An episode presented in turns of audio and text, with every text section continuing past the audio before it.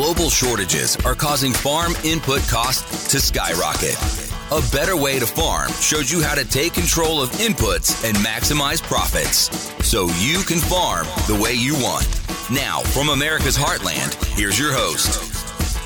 Hello, and welcome to today's episode. We appreciate you tuning in. Rod here at A Better Way to Farm, where we increase yields and improve profits. Today, we're going to talk about how to increase the yield on double crop soybeans. Yeah, here we are. It's mid July already. The year has flown by so fast. It's kind of amazing. And a lot of you guys out there are trying to figure out what to do to boost the yield on those soybeans that you've got chasing that wheat crop. So, what do we want to do? Let's take a look at the things that maybe do work and maybe some ideas of what might work and maybe some ideas of what we probably don't want to do. As we look at those beans, obviously they're at a little bit of a disadvantage coming up out of the ground, planted late. It tends to be hotter and it tends to be drier when we're trying to get these double crop beans to root down and take off. As a point of future reference for next year, I actually strongly encourage starter fertilizer on them along with the appropriate micronutrients. I'm going to share a text with you that literally came in about 10 minutes ago. And the gentleman said, I've been out driving around looking at soybeans and it's very easy to tell those who use starter from those who don't.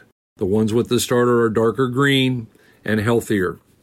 Guys, whether you're planting beans in the spring or as the second crop, it's still a good idea to do the right thing. So, what do we do? Let's address those micronutrients. Let's address the starter and give them the best shot that we can. And beans really like sugar in the trench. If you don't put anything else in the trench, it's highly advisable to put in some calcium and a sugar source.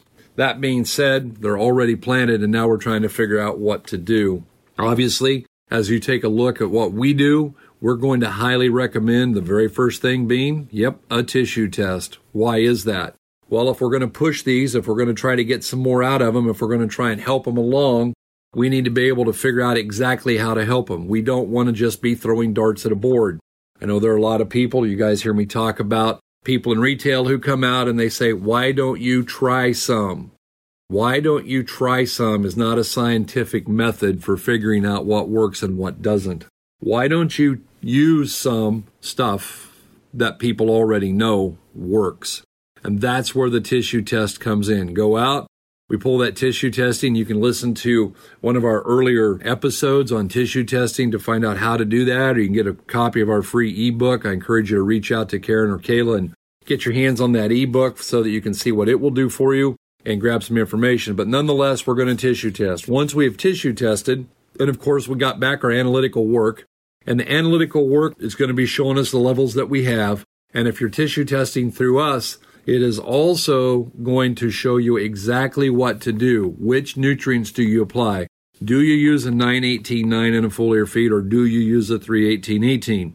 Do you need this micronutrient or that micronutrient? How much manganese is too much? How much zinc is not enough? How are we going to apply this in a judicious manner? And so what do we want? We want that tissue test with those recommendations. Now, that first window to foliar feed, some of you, even with double crop beans, are probably through it, but some of you are not. We're looking at V3 to V5. So, what are we talking about? We're talking about when we have three sets of three leaves that are fully developed, three trifoliates, up to and including five sets of fully developed trifoliates. That's the first window to go in there and take a look as to when to apply nutrient. At that point in time, guys, obviously we're going to look at the right foliar fertilizer. We're going to look at the right micronutrients and maybe some secondaries. What do we need to put on there? And every time we're out there in that field with these beans, I'm going to highly recommend sugar. And I don't care if you're just spraying post emerge herbicides, you're spraying fungicides, you're spraying insecticides. Our sugar is less than two bucks an acre and it does amazing things. I want to encourage you to take a look at what that does. There's plenty of data in regards to, you can go to Beck's and it's PFR proven. There's a lot of ways to see that this is not a matter of try some. I'm going to encourage you to use some because we know that it works. Sidebar, if you spray glyphosate, we still stand on and stand by the idea that you should put in one pint of 100% chelated manganese in order to make sure that you don't cause as much yellow flash. our manganese in with that glyphosate will reduce yellow flash. When we reduce yellow flash, we increase yield. Obviously, we want our crops, all of our crops, to have the best day every day that they possibly can have. And turning yellow, mm, probably not what we want. Dark green is our favorite color when it comes to crops. We want to make sure we're doing everything we can to enhance that deep, dark color. So, after we've taken the tissue test, after we've sprayed our glyphosate with our manganese, after we've applied sugar each and every time we were out there, now what are we going to do? Well, one of the things that comes about and is suggested is they get to talking about different plant growth regulators. Plant growth regulators, it's a very sexy term. People like to talk about PGRs and they throw this around and that around and try and figure out what to do. I'm going to encourage you that from where I sit, I believe actually the best one is to use cytokinins. When we use cytokinins, when we use that foliar product that we have with the cytokinins in it, what are we going to do? We're going to make the cells divide faster. We're going to get a bigger leaf. That bigger leaf is going to capture more sunlight. More sunlight's going to produce more sugar, and more sugar produces more yield. Need I remind you guys that growing soybeans is just a matter of growing a lot of sugar. As we well know, every bushel of beans takes 300 pounds of sugar in order to make a bushel of soybeans. If we want 100 bushel beans, it takes, you know, quite a bit of sugar to do that. 100 times 300, boom, there you are. That's your sugar factory in the bean field, and that's what you're after. So when we do that, we just want to have everything going in the right direction. What can we do to help that plant produce that sugar? Well, plant growth regulators is one of them because it can use a bigger leaf. However, there are some other plant growth regulators we have a product that has gibberellic acid along with indolebutyric acid in it. It's a great product on corn and possibly on second crop beans. On this one, guys, I don't have data to stand on. In some areas, we get concerned that the indolebutyric with the gibberellic acid product will come in and literally make the beans get too tall. So it is not necessarily a product that I'm going to fire off on. Now, typically, double crop beans, we need some more height. We're trying to figure out how it is that we're going to get those babies to be taller. And if you're looking for a bean to get taller, perhaps this gibberellic acid indolebutyric acid product would be a product for you. However, I have zero data on this product in a double crop situation. That is going to be a deal where you have to try some. And you know, that's not my method of selling. If you're interested in doing that because you believe that the extra height will help you, then we should talk. But I'm not here making that recommendation. I will stand on a recommendation for the foliar cytokinins. I will stand on the recommendation for using the right micros and secondaries along with the right foliar fertilizer to really spur that plant on. You know, as we foliar feed, we literally just excite the plant and it grows more roots and it grows more leaves and it goes into getting busy mode. And that's what we need those double crop beans to do is get into really getting busy mode. And that's what we're looking at as we do this.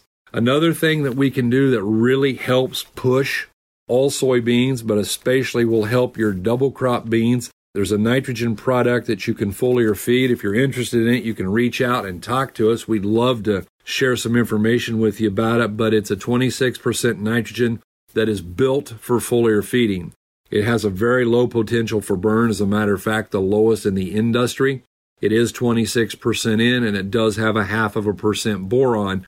That product should be applied precisely at R3, reminding that the R3 stage in a soybean is when you have a pod in any of the top three nodes on the main stem. So the main stem, top three nodes, you have a pod that's 3 sixteenths of an inch long. That is R3.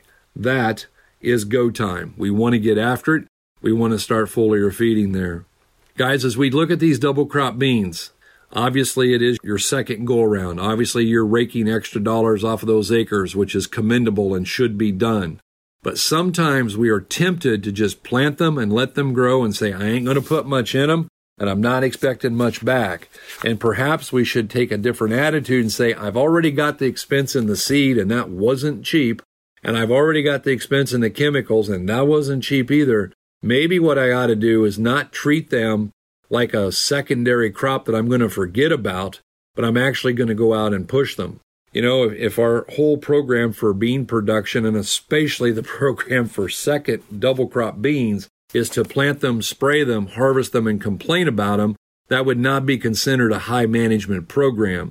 Why don't we plant them, spray them, take a look at foliar feeding them at V3 to V5, taking a look at putting sugar on them anytime we're out there doing anything with chemicals, whether it be herbicide, insecticide, or fungicide. And then let's take a look and if we at R3 look at it and go, ooh, we kind of like how these look, they look good, then let's gamble another 12 or 15 bucks an acre here and let's put on this product that can increase that seed size and make that test weight go up.